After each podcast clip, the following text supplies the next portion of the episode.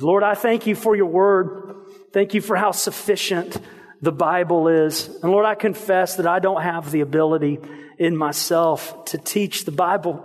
Not, not in a way that would transform us, not in a way that would stir up faith, but I praise you that the Bible is a very unique book.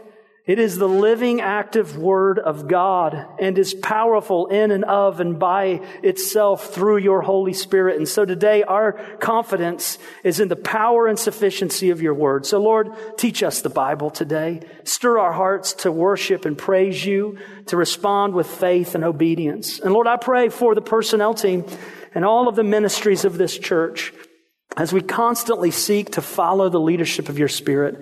I pray for whoever it is that you've chosen to serve as part of our pastoral team um, as we continue to grow and expand the ministry and mission of this church, not only in this community, but around the world. Lord, we love you and we look forward to seeing what you'll continue to do in the days that lie ahead. And Father, we praise your name for your work that you will do in this day, and we ask it all in Jesus' name. Amen. Amen. If you have your Bibles, would you turn to 1 Samuel? 1 Samuel. We've been in the book of 1 Peter. We're, we're going to continue that study down the road, but I decided to take a break this morning. I felt led to just step into something a little bit different on Mother's Day. So we're going to look at 1 Samuel, and we're going to look at a picture of a godly mother. I know that when we talk about motherhood, many of us uh, immediately have a picture of a mother that comes to mind. For some of us, it's the picture of our own mother, and it's a good picture. It's a picture of godliness and, and love and care and diligence in our home. I think of my mom, and I was so blessed when God allowed me to be born into the home and the family that I have come from. And so when I think of mom, I naturally think of my own mother. And, and now that my life has expanded to include Emily as my wife, I think of her and the godliness I see in her life as she leads in our home and cares for our kids. But I also know this this that when we talk about a picture of a mom, many of you do get a picture of your mind, and it's not a good picture. For some of you, uh, your own mother was a source of pain and conflict in your home. Maybe you would be one of those individuals in this fellowship who would say, My mom wasn't actually even a part of my life. And so when I try to picture a mom, I'm picturing someone I've never really known or actually ever met, or maybe the memory brings with it pain. And so as we talk about a picture of a godly mother, we're going to do what we do every week. We're going to God's Word, and what we're going to see is that God gives us a powerful picture of godly motherhood that's exemplified in the life of this woman named Hannah, who's at the start of this book, 1 Samuel. And rather than read the entire story to you, let me give you a summary. And then what I'm going to do is I'm going to walk through these next few moments and pull out four characteristics of a godly mother that we see exemplified in Hannah's life. And moms, you don't even know it, but I already gave you your first Mother's Day present. My week started out with seven characteristics of a godly mother, and the Lord allowed me to whittle it down to four. You're welcome, moms. Uh, today's for you. So here's the story of this woman named Hannah. There's a guy, his name is Elkanah, and he actually has two wives. And without going down this road, we find that in the Old Testament, there are many individuals who have multiple wives, and the Bible never speaks of that as though it's a good thing. As a matter of fact, most of the time it ends up blowing up in their faces because God's design for a family is one man and one wife for one lifetime. But God is gracious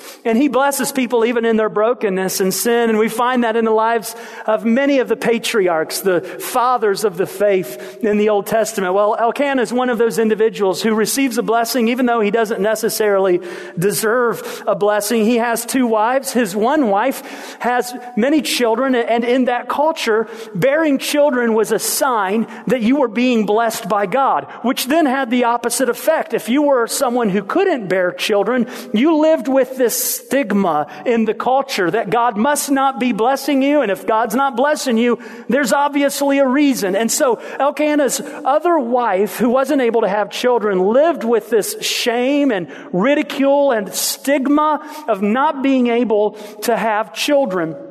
And so she takes that burden to God and she begins to pray fervently and passionately that God would bless her with a child. Then she goes into the temple of God and she pours her heart, her heart out before God. We find that here in chapter one is a big part of the story. As she's pouring her heart out, the priest whose name is Eli comes in and he sees her praying right there in the temple. Well, well she's, she's praying and her mouth is moving, but no sound is coming out. So Eli does what any good pastor would do. He assumes assumes she's drunk. And so he goes over to her and confronts her. And she says, listen, I'm not drunk. I am just broken hearted, pouring my soul out before God. Well, in that moment, the Spirit of God stirs Eli and Eli says, this time next year, you'll have a son. Well, Eli didn't know it, but Hannah had made a promise to God. And what he, she promised is, God, if you will give me a son, Removing this shame that's over my life, I will gladly give him back to you. And that's exactly what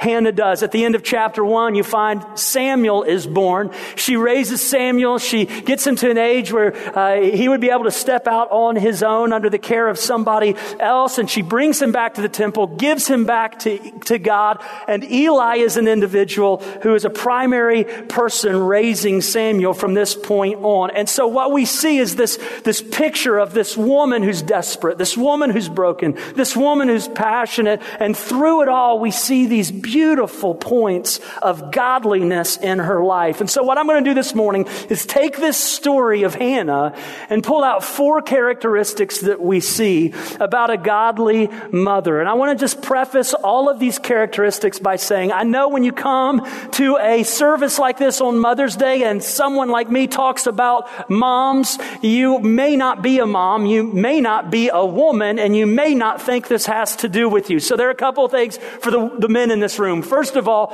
all of these characteristics are, are true and are important for every person in this room, whether they're a mother or not, whether they're a woman or not, older or young. These are true for every single one of us. So listen through the lens of your own life, even if you aren't a mother. The other thing that I want to encourage the men in this room to do is as you consider these characteristics, this would you celebrate them when you see them in the life of your wife or your mom? Would you celebrate them by sharing that you see God's work in her life and you glorify God because of who she is and how God has made her to be? So men, this is not an excuse for you to take a nap, even though I know some of you will do it anyhow, but this is a word for you. Let's look at these four characteristics of a godly mother as we see this picture of one in 1 Samuel. Here's the first characteristic. A godly mother knows that God is in control. Look at verse 5. Chapter 1, verse 5. But to Hannah, he, being her husband Elkanah, gave a double portion because he loved her. Now look at this next phrase. Though the Lord had closed her womb. Verse 6, and her rival used to provoke her grievously to irritate her because the, look at this phrase, the Lord had closed her womb. Now jump down to verse 11. And she, being Hannah, she vowed a vow and said, O Lord of hosts, if you will indeed look on the affliction of your servant and remember me and not forget your servant. Now look at this phrase, but will give to your servant a son. Stop right there. This story, it's clearly teaching us the truth that God is in control. This passage is clearly saying God is the one who did not allow Hannah to have a child to that point in her life. Hannah understood that, which is why she went to God and said, God, will you do this for me? Because because she recognized God is in control. Now listen, this passage isn't the only place in the Bible that teaches this truth. Let me give you a couple of passages of scripture. Psalm 115 verse 3. Psalm 115 verse 3 says this, our God is in the heavens. He does whatever he pleases. Job 42 2 says, I know that you can do all things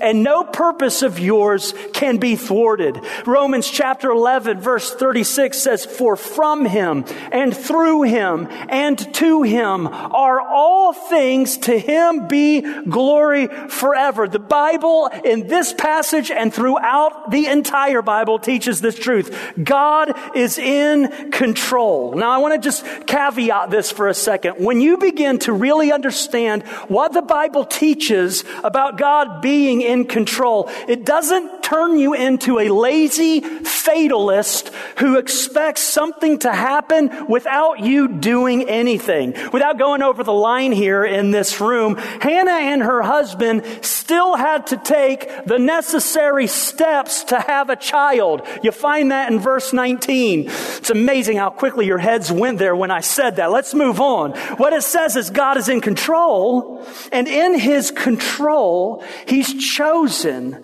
to create ways and things that are dynamics for us, like how babies are brought into this world. In His control, He's determined things like how families work best. So saying God is in control isn't some excuse we should use to not do anything and expect something to happen. However, the reason I bring this up is not only do we see it in this passage, but the truth of God being in control is a huge safeguard for our our hearts. It means you don't have to live with fear and paranoia. It means you don't have to dread your future. It means you don't have to carry the burden of believing everything depends on you because God is in control and He's good and strong. And that's huge for every part of our life, especially our parenting. The reason I bring that up is because you and I live in a performance driven culture that tells us as parents Everything in our life depends on us being able to make it happen. So if you as a parent want your children to grow up healthy and happy and holy, then you had better live up to some perfect standard of expectation. You'd better be able to perform or else your kids are doomed. And you need to hear this truth. Mom, if you're tempted to believe that lie, you need to hear this truth. God's plan for your child includes you, but it doesn't depend on you. God's plan for your child includes you. But it doesn't depend on you, not the way it depends on God. God was sovereign in the birth of your child, and God is sovereign in their lives as well. And I say that to a room, and I know that some of you are the parents of prodigals. I know that some of you are the parents of a child who's going through something in their school or something in their body or something in their own home as a grown adult that is outside your control. I know that some of you are a believing parent, but your spouse or your ex spouse is an unbelieving person. And that person, while your children are in their presence, is saying things that are diametrically opposed to the truth of God's word. And whatever that thing might be in your life as a parent right now that feels so deeply outside of your control as it concerns your family, you need to let this truth just wash over your soul. It may be out of your control, but it isn't out of God's. Hallelujah. God is in control. Jesus said it best. With men, it is impossible, but with God, all things are possible. Moms, godly mothers know God is in control and they rest in Him. They depend on Him. They look to Him. And that brings up the second point in this passage. Not only does a godly mother understand that God is in control, a godly mother understands that her husband can't complete her. Now, this is a point in the story that I'd never really seen before, but look at verse 8. So here's Hannah, and she is just desperate because she has this shame associated with not being able to have children. She has a, a, husband who is so kind and so smart to take on a second wife who could have children. And, and, and so she lives with this shame, and her husband comes to her in the midst of her pain. In verse 8, he says this, and Elkanah, her husband, said to her, Hannah, why do you weep? And why do you not eat? And why is your heart sad? Am I not more to you than ten sons? Stop right there. Now, I'm going to tell you this. I believe Elkanah was trying to comfort his wife. I really do. I think what he was trying to do in this moment was tell her how much he loved her. His phrase there actually is really close to a phrase that's used in the book of Ruth when Naomi's friends remind her how much Ruth loved her and they say, she's more to you than seven sons. She loves you so much. Maybe Elkanah was thinking about that. So I do think that he was reminding Hannah how much he loved her. But I got to tell you, the first few times I read that in this story, I thought to myself, doesn't that sound exactly like something a man would say? Baby, aren't I enough for you? Why are you so sad? You got me, right? I mean, that sounds like a stereotypical guy. But the more that I, I actually thought about that, here's what actually stood out to me, and, and I want to bring that to you. What jumped out to me, it's not necessarily what Hannah's husband said, but it's what Hannah did next. She went to God. She, she went to God. The story of Hannah doesn't stop when Hannah's husband comes to her and says, but I love you and I'm here for you and I'll do everything I possibly can do. That's because godly women know that they need more than what their husband or any other man can provide. And the reason why I bring that up is because there is a terrible lie that is being propagated all throughout our culture. And I hate the fact that so many newlyweds buy into this lie. And the lie is this. A good spouse will complete you. I mean, Jerry Maguire says it, so isn't it true? And the answer is no. Guys, marriage doesn't complete us. If anything, marriage complicates us. When one messed up sinner commits to spend the rest of their life under the roof and with another messed up sinner, what on earth would make you think that completes you? What form of relational math would cause you to think that all your sin plus all his sin would equal zero sin? Come on now. Marriage doesn't complete us. It doesn't remove our brokenness. If anything in marriage, we experience more brokenness, not less. Now I want to say that knowing that my wife is right over here, okay? And I want to say this out of all honesty, marriage is awesome. It's incredible. I highly recommend it. Four stars, two thumbs up. Everything is good at home. I know the last few weeks have been some stories about some fights we've had, but we're doing well, people, even in spite of me. But I want you to know, here's what I've realized. I don't complete my wife. She's wonderful and godly and she blesses my life and I believe that I bless hers. I love her. I cherish her. I honor her. I enjoy her, but I do not complete her and godly mothers know that.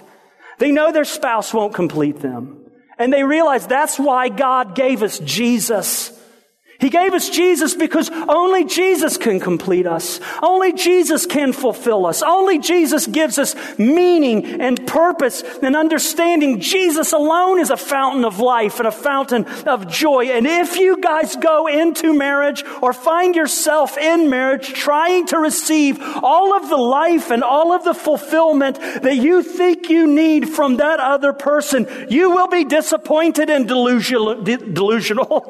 I mean, delusion, but you may be delusional quickly. And even more, here's what happens is you'll set your spouse up and you may even set your children up for failure. And you'll have the audacity to blame them and be bitter toward them because they're not Jesus. Guys, the story of Hannah doesn't stop when her husband says, I love you and I'm here for you. She seems to receive him. She doesn't rebuke him. She loves him, it seems, in return, but she knows she needs more than him. Moms, it is so good for you to model what it looks like to be a person who knows they are fulfilled in Jesus and understands that and can live with your spouse knowing they are not your source of life even though you love them and even though you care. A godly mother is a person who is able to see that their spouse doesn't complete them. Only Jesus can. Here's the third thing we see in this passage. A godly mother takes her burdens to the Lord in prayer. Now look at verse 10. So here she is. Uh, her husband has come. I love you. I know you're grieved because you can't have a baby. I know that this other woman is making your life miserable and filling you with shame. I'm here for you, but she bypasses in a sense. She, she, she embraces her husband, but she doesn't depend on him for life. She goes to the Lord in prayer. Look at verse 10. It says she was deeply distressed and prayed to the Lord and wept bitterly.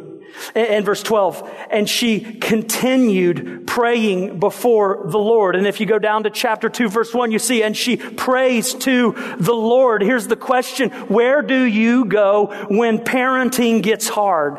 Where do you go when life gets hard? I want you to hear me on this. It is so important for you to have friends. It is so wise to have godly counselors in your life. Please do not hear what I'm not saying. It's good to have godly people who hear and know your pain. But whatever happened to prayer as the greatest parenting resource of all? I mean, when life gets hard, where do you turn? Parents, I just want to ask you this, moms specifically, what would it look like in your life if this week when you were confronted with the overwhelming things that undoubtedly will come your way, what if in those moments you turned to talk to God before you text a friend or post on Facebook? I was reminded this week as I was studying of, of, my mom. My mom had five boys and zero help. All of our grandparents lived many hours away, and I remember in my childhood, we were babysat a grand total of two different occasions. And I don't know if that's because mom didn't ask or people would say no, but we only had two moments of time. As a matter of fact, mom was the neighborhood babysitter. Anytime a family was in crisis or emergency, they turned to mom, and she always had a bunch of kids over at the house. And at the very same time, my dad was a pastor who was incredibly overloaded with his ministry. He had an unbelievably demanding schedule. He was gone all day, every day. He had responsibilities with the church that meant that Sunday, Tuesday, and Wednesday were at least 12 hour days. There were committee meetings, there were counseling sessions, there were other things the other nights of the week. He was just a very in demand guy, and mom and dad were both under a lot lot of stress. But this week, I, I realized I, I cannot recall my mom on the phone or in person talking bad about people or problems. I, I, never recall mom gossiping or even complaining. And it may be because she was very good at whispering, but I think it was more than that. I don't remember one time in my childhood when my mom spoke negatively about my dad, the people of our church family, our neighbors, life in general, nobody else around us. I don't remember a single word like that. Now here's the deal. I know that my mom isn't perfect. It took me about two decades of life to figure that out. She was so close in my mind as a child, but she's broken in many ways and knows it. But there's this image of my mom that is indelible in my mind. And I I cannot articulate the impact that it had in my life. There's this, this picture and it's a composite sketch of the various times in my childhood from when I was a little boy in the city of Sandusky living there on the shore of Lake Erie to when I was a teenager and we were just outside of Middletown and lived in that house. It's not just one moment. It's many, many moments that are merged in my mind from my childhood. I remember it clearly. I would be looking for mom for some reason. And I'm pretty sure as a boy, it was either because uh, I needed food or because I'd run out of clean clothes and needed mom because I didn't know what to do next. Anyhow, I'd be looking for mom in our house. I'd go upstairs and I'd go to her and dad's bedroom and I would find her there on her knees by her bed in prayer. And my mom didn't have a smartphone because smartphones didn't exist back then. And I can, I can tell you that as a 70 year old woman, she's pretty good at texting, although she gets all the words wrong and doesn't get the abbreviations, but she's pretty good for 70. But I can only tell you this. I don't know what she would have done if she had smartphones. I can only tell you what she did in the times that I was a boy. She prayed. Over and over and over again, I walked into a room and I saw my mom on her knees in prayer. I don't think she knew I was coming. I think it's just what she did. As a matter of fact, my mom has described her approach to parenting like this. Titus, they need lots of spankings when they're little, lots of food and love when they're teens, and a whole lot of prayer the whole way through. So mom, I want to just encourage you on this. As a son who cannot articulate the impact it had on my life, to have a mom I knew was in prayer, what would it look like for you to realize you have a loving God who hears you? A God who can do everything that you can't. A father who wants his daughter to come to him in prayer and bare her soul and call on his name and ask for his help and his power. Why on earth would you bypass prayer? Why on earth would you choose Facebook over God? And so I want to encourage moms this week, whatever might look like in your life, would you take your burdens to God in prayer? In these moments when you feel overwhelmed, before you text text a friend and you may need to text a friend. Before you call someone else, you may need to call someone else. Before you post on Facebook for the world to see, I don't know that anyone ever needs to do that, but before you do any of those things, would you consider coming to God in prayer? Amen. Would you be a mother who is marked by talking to God and telling Him how you feel, confessing your brokenness and need, claiming the promises of His Word, asking Him for faith and mercy and power and renewal of your confidence in Him. Godly mothers take their burdens to the Lord in prayer. Here's the last thing we see from this passage. It's found in chapter 2, verse 1. A godly mother rejoices that God provides salvation. Look at chapter 2, verse 1 says, And Hannah prayed and said, My heart exalts in the Lord. My horn is exalted in the Lord.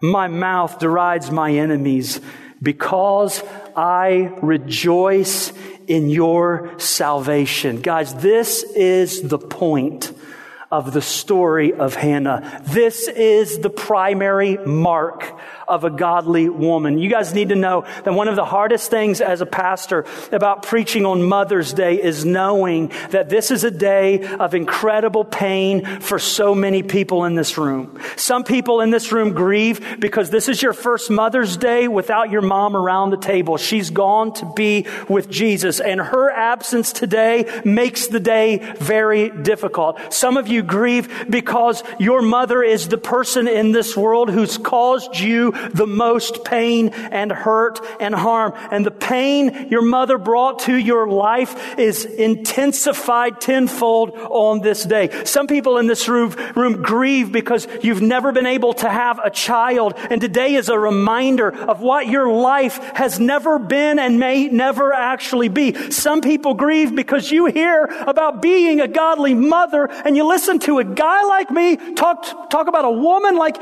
Hannah and you have a heart that's filled with guilt and shame because maybe your child has gone astray and a day like Mother's Day feels like the highlight of all your failures. You come to this room and it's a wave of guilt. And I want to say to every single one of you, whatever it may look like in your life today, the culmination of this story of a godly woman is the truth that God is full of grace and mercy and He saves people who need to be rescued and He saves them every way they need to be saved. Ultimately, a godly mother is a woman who's broken and knows it, not perfect and tries to show everyone. Even more, she knows that she can't fix herself and she turns to Jesus. You need to know that Hannah was saved because God is gracious, not because she was good. Hannah was saved in several ways. Let me just share a couple with you. Hannah was saved from the shame that her culture associated with being unable to have children. And this story then for us is a reminder that God provides a way for us to be saved from our guilt and shame. Uh, ultimately, what we see is that when Jesus died on the cross, the Bible says God took our guilt and shame and placed it on Jesus so he would take it from us and we'd bear it no more. So whether you live with the misplaced shame of a culture that has fed you lies about what you're supposed to be and do as a perfect mom, or whether it is that you live with a well-placed shame of owning the sin you've committed in your life, Jesus died to take all your shame away. So trust in Jesus today. Trust in Jesus to rescue you from shame. Hannah was saved from the pain and the ridicule inflicted on her by someone else. So this story is a reminder that God provides a way for people to be healed from the pain that other people have caused by their own sin. Jesus came to restore every part of us that's broken as the result of someone else's sin against you. So listen, whether it's your longing for acceptance or your desire to be loved that never was fulfilled in an earthly mother, Jesus stands ready to be the fulfillment of everything your earthly relationships have lacked. So trust in Jesus. He is ready to rescue you from the pain of broken relationships. Hannah was saved from the pain of a life that was really broken dreams. Listen, even though her story ultimately ended with her having children, you have to acknowledge this is not the stereotypical dream of raising a son. Not many years after he was born, Samuel was given back to God and he lived at the temple. He was primarily raised by an old man named Eli. And Samuel did go on to be one of the greatest prophets and priests in the history of Israel. He's the original kingmaker in the Bible. But God saved Hannah, and when he did so, he saved her from the darkness of her own broken dreams by giving her a life she never could have dreamed for herself. And Jesus offers to do the same thing for you today. Jesus makes us more than we could ever dream. Children of God, heirs of heaven. He takes our broken dreams and He makes them more than we could ever dream. So friend, when you trust in Jesus as your Savior, Romans 8 says He makes everything in your life work together for good, that you are loved and nothing will separate you from the love of God that is yours in Christ, that you become more than a conqueror through Him who loves you, that nothing will ever be able to touch you or hold a candle to the good work of Jesus Christ in you. And one day you will actually be revealed as a son and daughter of God and all of heaven will rejoice in what Jesus does through your life. So friend, trust in Jesus today. He will take your broken dreams and he will make them more than you can ever dream. And ultimately Hannah was saved from her own inability as a mother. Guys, there were just things she could not do on her own. And many of you feel that constantly in your relationships. Whether it's your marriage or your parenting, your life is a constant reminder of what you can't do in your own power. And you would come and hear this message about being a godly mother, and you would look at these examples from the Bible, and for you, it would be a wave of guilt and shame. And I want you to know the very worst thing you would ever do in response to a sermon like this is to roll up your sleeves and do your very best to be a godly mother. That's why God gave us Jesus. You need not only His power to forgive, you need his resurrection power to live the life you can't live on your own. So trust in Jesus. He will give you the power to live the life God's called you to live. Godly mothers rejoice not because you're good, but because God is gracious. And he takes broken people and their shame and their broken dreams and their painful relationships and pasts and memories and their own inability, and Jesus saves them and makes them more than they could ever be in their own power. So trust in Jesus. So church, today we glorify God by celebrating godly mothers because ultimately we know this. Godly mothers are only godly because Jesus has given them the power to be and do what God has called them to be and do. So we glorify Jesus as we celebrate mom. And before we go out in the rest of our day, I just want us to have a time of prayer reflecting over this passage. So would you bow your heads? Let's enter into a time of prayer before the Father. And some of you first may have never placed your faith and trust in Jesus Christ as your Savior and you know you're broken, you know that your life has been marked by sin, and you can't fix yourself, would you, would you call on Jesus to save you? The story of the Bible isn't the story of how you can make yourself better. It's the story of how God will graciously save you in every way you need to be saved. So would you call on Jesus? Confess your sin. Acknowledge that you can't make yourself right. Acknowledge that Jesus lived the perfect life you cannot live. He died the death you should have died and he rose again so that he not only would provide for forgiveness, but for a life that pleases God the Father. Would you call on Jesus to save you? And mom, would you pray that God would stir your heart to trust in Jesus as you take steps of faith and obedience to be marked by joy, rejoicing that God would save you. That you be marked by prayer as you take your burdens to the Lord and you keep coming back over and over again. As you understand that your husband won't complete you, so you look to Jesus to be for you what no one else on earth could be. And as you're the kind of person who understands that God is in control and you roll the burdens of your life onto Him. And men in this room, would you pray that God would encourage you to celebrate the women in your life who are living this out? That this day would be marked by you encouraging and caring for the moms in your life. They would turn to Jesus and look to Him, not their own strength. Father, we thank you. We thank you for the way that you've worked in our lives.